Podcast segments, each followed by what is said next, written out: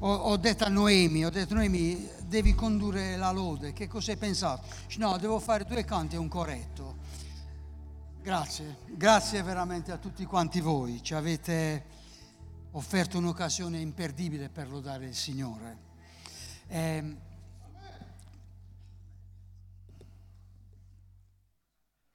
io e Pino abbiamo fatto un patto che sono fatti nostri, giusto? Ecco.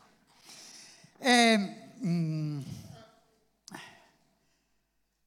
questo messaggio nasce eh, da domenica scorsa, io sapevo che dovevo predicare, ma domenica scorsa, durante il momento di lode e adorazione, eh, mi sono guardato intorno e ho visto, ho visto voi, ho visto la Chiesa e l'ho vista come una famiglia, come qualcosa che mi apparteneva e ho sentito il bisogno di pregare per la responsabilità di oggi, di offrire qualcosa da parte di Dio alla Chiesa. Ho detto, Signore, questa è la tua Chiesa, sono i tuoi figli e io ti prego di eh, darmi qualcosa che possa essere di incoraggiamento, che possa essere utile per la tua Chiesa. E così è iniziato il, l'affinamento della ricerca, fatemi dire così. Abbiamo iniziato con, con mia moglie a parlare, a fare, a, a, interagire su questo. A un certo punto mia moglie ha detto, senti, non mi dire più niente, quando è finito tutto me lo dici. E non è che mi è piaciuta assai, però eh, aveva anche lei le sue, le sue ragioni. Quindi sono convinto che questa mattina il Signore ci offrirà qualcosa di particolare per il momento che stiamo vivendo, sia personalmente e sia, sia come Chiesa.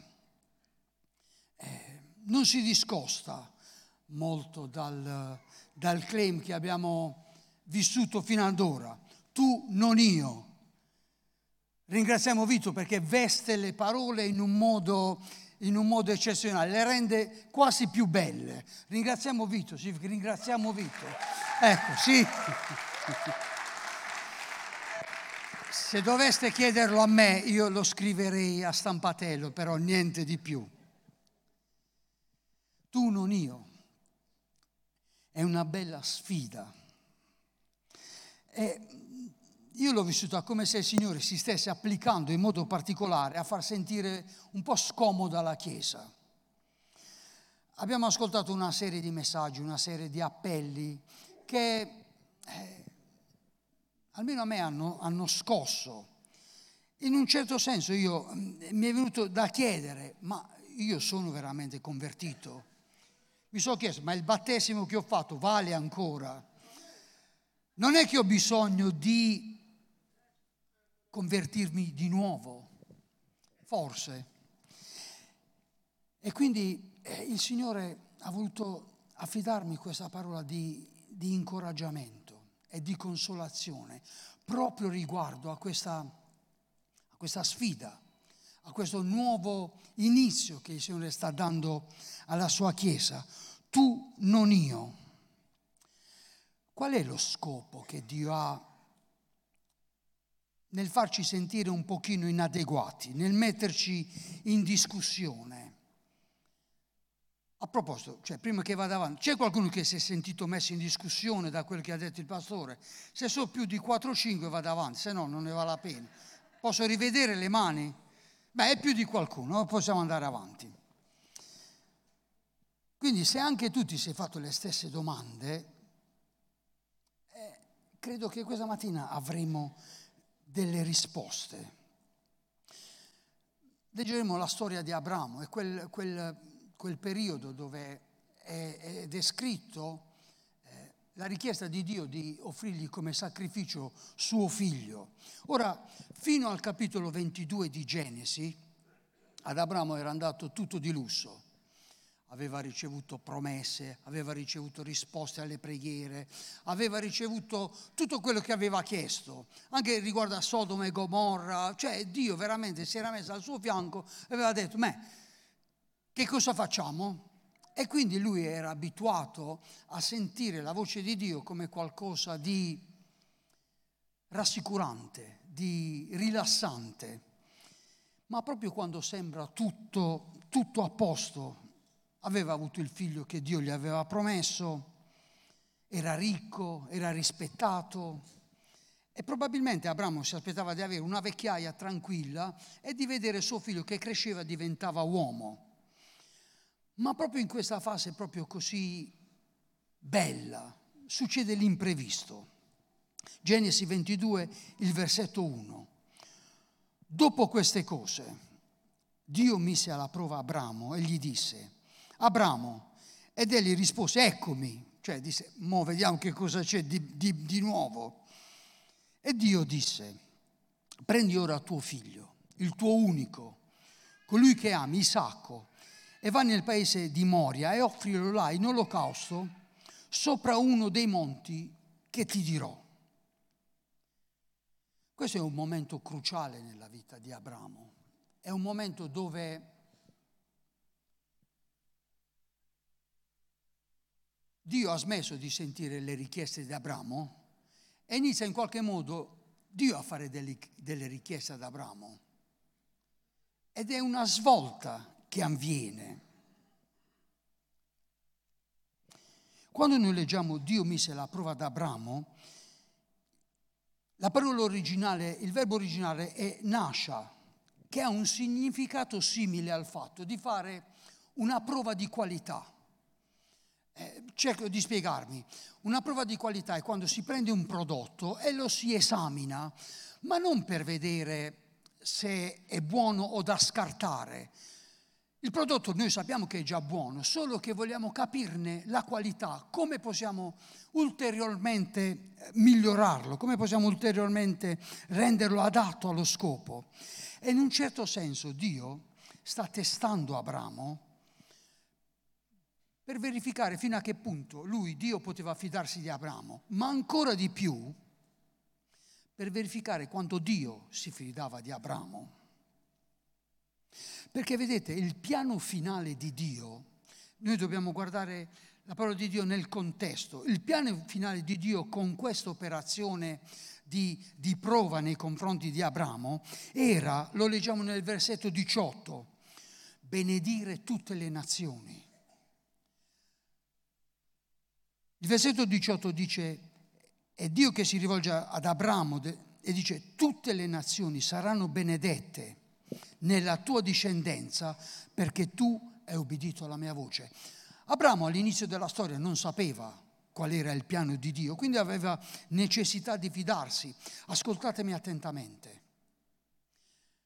Mentre Abramo vedeva in Isacco la sua progenie, Dio guardava ad Abramo e vedeva se stesso.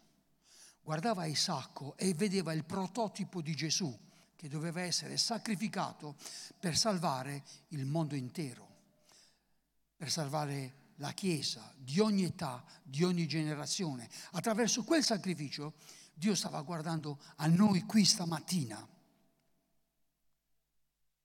Sempre Dio ha fatto così.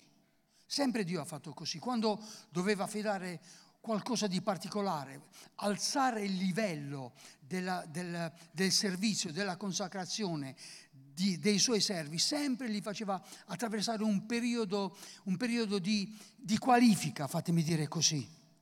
È successo con Abramo, è successo con Mosè, è successo con Salomone, è successo con Davide, è successo persino con Gesù. Gesù, pur essendo completamente Dio, nella sua dimensione di essere anche uomo, ha dovuto attraversare anche lui un periodo di prova della qualità. E ve lo faccio vedere. In Matteo capitolo 3,16 è descritto il battesimo di Gesù. Gesù è appena stato battezzato. È scritto, Gesù appena fu battezzato, salì fuori dall'acqua ed ecco i cieli gli si aprirono ed egli vide lo Spirito di Dio scendere come una colomba e venire su di lui. Ed ecco una voce dal cielo che disse, questo è il mio diletto figlio nel quale mi sono compiaciuto. Ora, sembra l'inizio del trionfo, l'inizio dell'apoteosi, l'inizio di, di, un, di qualcosa di spettacolare. Sapete che cosa succede dopo? Allora Gesù fu condotto dallo Spirito nel deserto per essere tentato dal diavolo. Mettete a fuoco condotto dallo Spirito nel deserto. Io non credo che Gesù avesse tutta quella voglia di andare a incontrare il diavolo.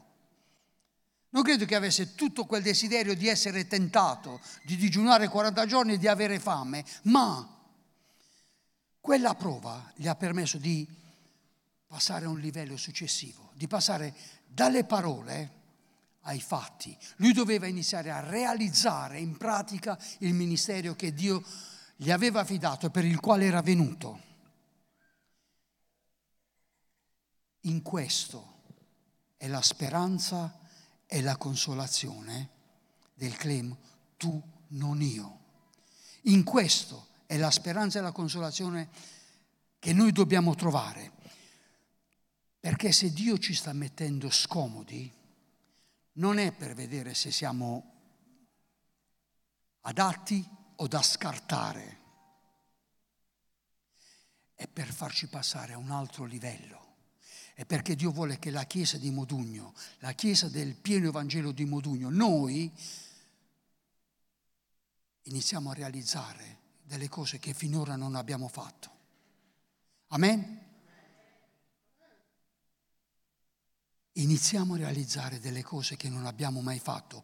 Questo è il motivo del perché noi possiamo essere consolati e avere speranza nell'affrontare tutte le sfide che il claim tu non io ci propone e ci mette dinanzi.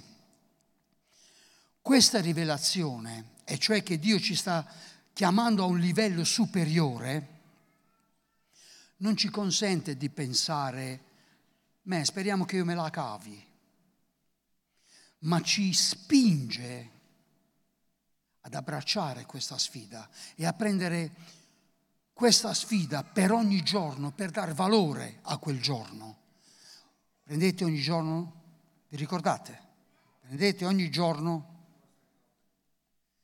perché ogni giorno noi siamo chiamati a vivere a un livello superiore.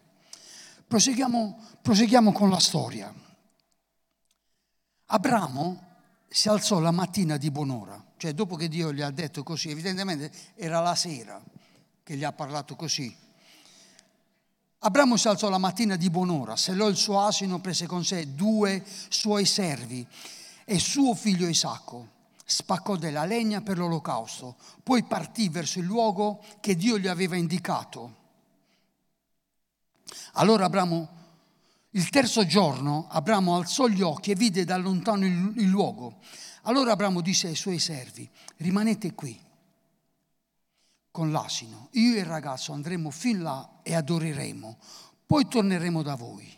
Abramo prese la legna per l'olocausto, la mise addosso a Isacco suo figlio, prese in mano il fuoco e il coltello e proseguirono tutti e due insieme. Ora proviamo un momento a immaginare quanto devono essere stati difficili per Abramo quei tre giorni di cammino. Quanti pensieri ha potuto fare? Quante domande si è posto? Quanti ripensamenti probabilmente ha avuto? Noi siamo più benedetti perché già sappiamo la storia come va a finire. E non, mi, non sto parlando della storia di Abramo, sto parlando della nostra storia riguardo alle sfide che Dio ci offre.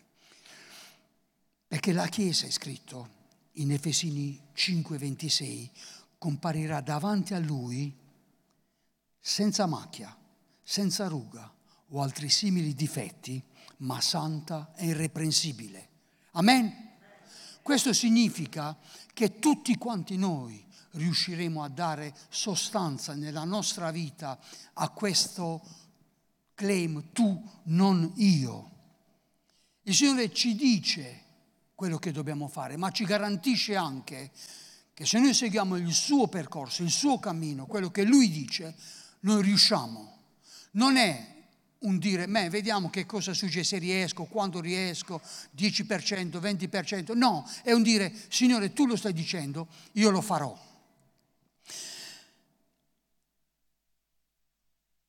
Iniziamo a imparare qualcosa da Abramo su come affrontare questo, questo, questo percorso. Abramo si alzò la mattina di buon'ora. Abramo non ha aspettato di essere convinto. Abramo non ha aspettato di capire tutto quello che Dio gli stava dicendo. Anzi, dopo tre giorni non aveva capito ancora niente, perché ha detto ai servi, torniamo qua con mio figlio. Invece Dio gli aveva detto che il figlio doveva essere sacrificato. Non ha aspettato di capire, non ha aspettato di essere d'accordo, ha iniziato a muoversi. Tu e io non dobbiamo aspettare di capire, tu e io non dobbiamo aspettare di essere d'accordo. Tu e io dobbiamo iniziare a muoverci verso la direzione che Dio ci sta dando. Questo è quello che ci insegna Abramo, ci insegna questa storia. Inizia a camminare, inizia a muoverti verso dove Dio ti ha detto. Dio è stato abbastanza vago, gli ha detto vai in quella zona, poi ti dirò il resto. Quindi questo prelude il fatto che c'è un resto a tutto quello che abbiamo sentito finora, ma iniziamo a muoverci, iniziamo a fare quello che Dio ha, ha detto. Mentre stavano camminando, sono arrivati a un certo punto e Dio si è rivolto ai servi che aveva scelto, ha detto, rimanete qui con l'asino, io e il ragazzo andremo avanti. Questo ha un significato. Fino a quel momento Dio aveva avuto bisogno dei servi, aveva avuto bisogno di qualcuno che lo accompagnasse. Da questo momento in poi lui si rende conto che non gli serve più avere né i servi e l'asino. E lui si libera di loro, li congeda. E questo ci insegna a lasciare andare tutto quello che è superfluo tutto quello che non ci aiuta a realizzare il cammino nella direzione che Dio ci ha dato, lo dobbiamo lasciare andare. All'inizio di quest'anno io ho l'abitudine di ogni mattina alzarmi e leggere la Bibbia. Lo faccio sul cellulare. E mi sono reso conto che c'era una trappolina sul cellulare che si chiama Facebook. E io andavo a vedere e questo mi rubava del tempo prezioso. L'ho cancellato. Ci ho pensato due giorni e poi l'ho cancellato dal telefono. Liberati di quello che è superfluo, liberati da quello che ti fa perdere tempo, liberati, non è necessariamente un peccato, ma tutto quello che non è utile ad andare nella direzione che Dio ti sta chiamando, lascialo andare può essere un'abitudine, può essere un, un, tuo, un tuo, passatempo, può essere, può essere qualsiasi cosa, ma se Dio ti dice lascialo andare, lascialo andare. Vedete, ad Abramo non è stato a costo zero questo fatto. Prima la legna, il fuoco, lo portavano i servi e lui passeggiava con il figlio, bel, contento, tranquillo. In quel momento che ha lasciato andare, lui ha dovuto prendere carico di quello che c'era da fare non è a costo zero, ma ti mette nella condizione di ubbidire e di realizzare quello che Dio sta chiedendo. Continua. Abramo prese la legna per l'olocausto, la mise addosso Isacco, suo figlio, prese in mano il fuoco e il coltello, poi proseguirono tutti e due insieme. Questo ci insegna che prima Abramo ha lasciato andare quello che era superfluo, però immediatamente dopo si è concentrato a capire che cosa gli serviva veramente per fare quello che Dio lo chiamava a fare. Tu, io abbiamo bisogno di capire che cosa ci serve per realizzare quello che Dio ci sta chiedendo, per andare nella direzione a cui Lui ci sta chiamando. Probabilmente ognuno di noi ha bisogno di qualcosa di diverso, ma certamente tutti abbiamo bisogno almeno di una cosa, un alleato. qualcuno con cui pregare assieme, qualcuno a cui dare conto su come sta andando, qualcuno a cui dire, sai, sto riuscendo, o a cui dire ho bisogno che preghiamo assieme perché non riesco. Di questo abbiamo tutti bisogno. Tutti. Quindi non lo so che cosa stai chiedendo al Signore, ma se non l'hai ancora fatto inizia a chiedere un alleato. Lo puoi trovare nella tua famiglia, tua moglie, tuo marito, lo puoi trovare nel gruppo familiare, lo puoi trovare nella tua cerchia di amici, ma certamente c'è qualcuno adatto che il Signore ti ha messo al fianco per camminare assieme. Cercalo, trovalo, non rimanere da solo. Mentre stavano camminando da soli, siamo al versetto 7, Isacco parlò ancora ad Abramo e gli disse, Padre mio, Abramo rispose, eccomi qui, figlio mio. E Isacco gli disse, ecco il fuoco e la legna, ma dov'è l'agnello per l'olocausto? Abramo gli rispose, figlio mio, Dio stesso provvederà l'agnello per l'olocausto. Isacco era un adolescente, aveva già assistito ad, altri sacrifici, sapeva come andavano le cose e qualcosa non gli tornava. In più il padre aveva legato la legna addosso, ha iniziato un poco a insospettirsi, dice qua c'è qualcosa che non va, fammi chiedere chiarimenti. L'agnello dov'è? E Abramo gli ha risposto, figlio mio, Dio stesso provvederà all'agnello per l'olocausto. Io credo che questa domanda deve aver rotto il cuore di, di Abramo, perché la risposta esatta era tu sei, tu sei l'agnello, ti devo, ti devo scannare, però non ti preoccupare. Questo era. Facciamo una piccola parentesi. Pensiamo a questo contesto e pensiamo alle parole che Gesù ha detto a Nicodemo. A Nicodemo.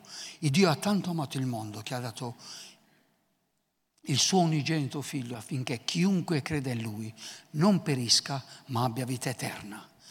Gesù sta dicendo, io sono l'agnello per l'olocausto. Perché mentre Isacco non lo sapeva, Gesù lo sapeva. E proviamo per un attimino a pensare come si è sentito Dio nel suo cuore quando ha sentito Isacco, ha sentito Gesù dire il Dio ha tanto amato il mondo.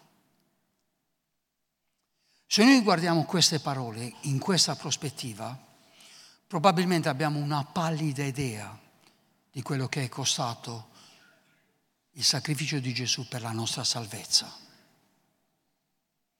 È qualcosa di incredibile, è qualcosa che mi fa piangere.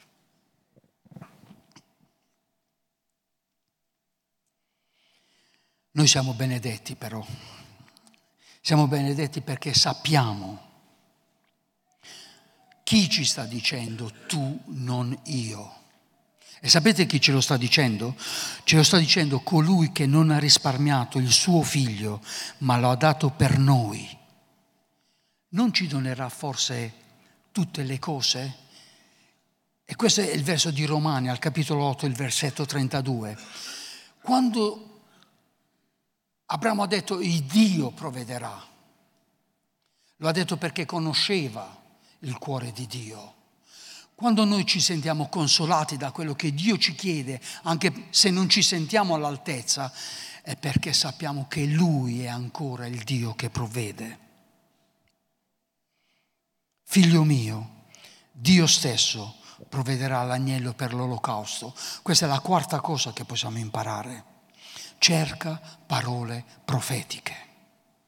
Abramo probabilmente non aveva ancora capito bene bene dove, come andava a finire la storia ed era lacerato dal dolore di, che più andava avanti, più si avvicinava il momento che doveva scannare il figlio. Ma lui non parla parole secondo la sua ragione, lui non parla parole secondo quello che vede, lui parla parole secondo la conoscenza che ha di Dio. Il Dio che gli ha provveduto il figlio, il Dio che lo ha salvato in tante circostanze. Siccome lui lo conosce, allora ha quella forza di dire il Dio provvederà. Parla parole profetiche. Parla parole profetiche. Parla le, e le parole profetiche non è che tu chiudi gli occhi e vedi un cavallo che corre oppure senti una voce. Le parole profetiche sono quelle che sono scritte nella Bibbia. Quando tu leggi, tu sei il mio figlio, tu sei la pupilla dell'occhio mio, sei tu sono io. E quelle sono le parole che dobbiamo parlare. Ecco l'importanza di leggere la Bibbia, di pregare per sapere quello in cui dobbiamo credere. Il piano di Dio è di portarci a un livello superiore. Non soltanto come Chiesa, ma come singole persone, perché se ogni, ognuno di noi passa a un livello superiore, la Chiesa passa a un livello superiore. Non è qualcosa di, di astratto. Noi ci sentiamo sfidati, ma sappiamo come va a finire, perché Ebrei 13, 18 dice Gesù è lo stesso, ieri, oggi e in eterno. Dio è ancora il Dio che provvede. Dio è ancora il Dio che provvede. Per questo possiamo essere consolati dalle sfide che Dio ci, ci mette dinanzi. La quinta cosa che possiamo imparare da Abramo. Nel versetto 13, facciamo un salto. Abramo ha costruito l'altare, gli ha messo il figlio, lo ha legato, ha messo la legna e lo sta per scannare. Dio lo ferma e dice abbiamo letto nel versetto 18, gli dice perché tu mi hai obbedito, tutte le famiglie saranno benedette in te. E in quel momento succede qualcosa di particolare.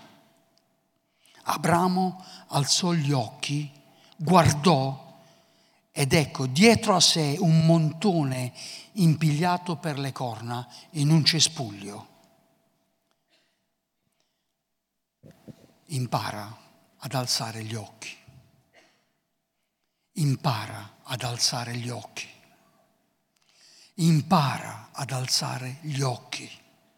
Perché fino a quando tu hai gli occhi guardando al sacrificio che devi fare, non riuscirai a vedere quello che Dio ti sta provvedendo. O che ti ha già provvisto. Perché vedete, il montone era impigliato nel cespuglio. Non è che Abramo ha dovuto correre dietro al montone, andarlo a prendere, no, era già lì pronto. Ma per vederlo Abramo doveva alzare gli occhi. Tu e io dobbiamo alzare gli occhi. Che cosa significa alzare gli occhi? Non lo so.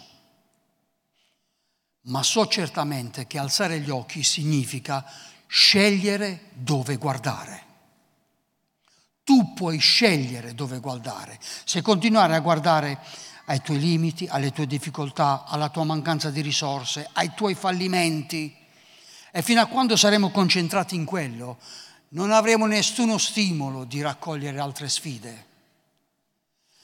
Ma se noi alziamo gli occhi, possiamo vedere quello che Dio sta provvedendo o ha provveduto. Quello che Dio ha provveduto per passare a un altro livello.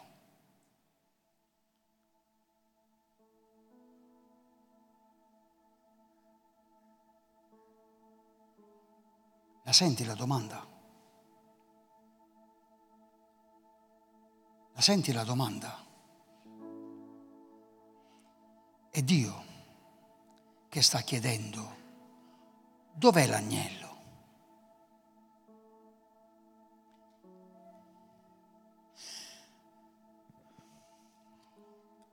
Dio non sta cercando supereroi.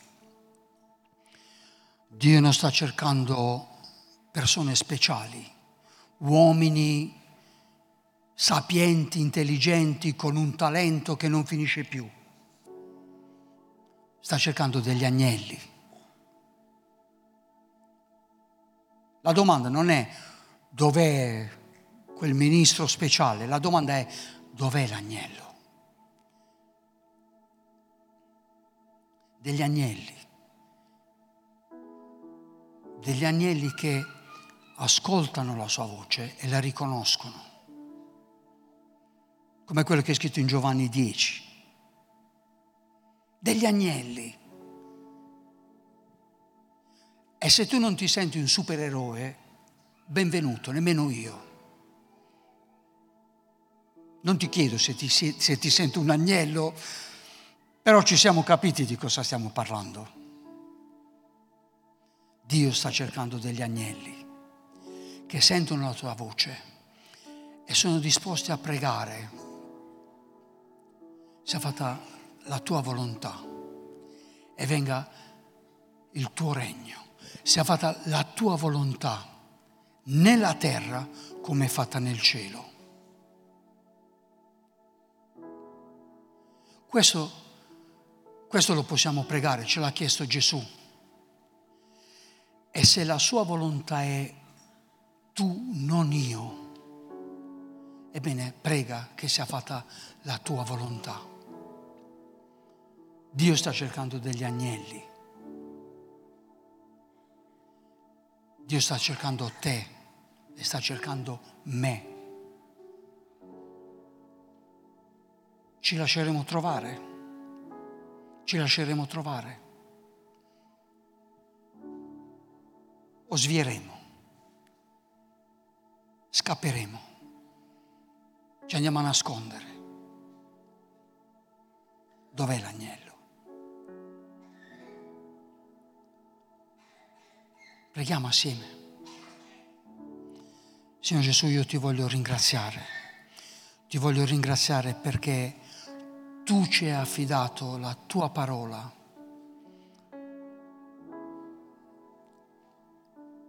E l'hai messa nel nostro cuore per consolarci, per darci la consapevolezza che possiamo essere quei figli tuoi, ubbidienti, che danno gloria al tuo nome. Signore, io ti prego che questa mattina ognuno qui possa dire, eccomi Signore, sto qua. Possa alzare i suoi occhi a quello che vede per vedere quello che tu stai mettendo dinanzi a noi.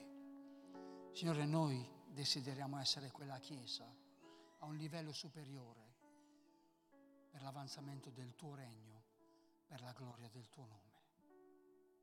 Ti benediciamo, Signore Gesù, perché sappiamo che l'opera che tu hai iniziato sei fedele da portarla a compimento.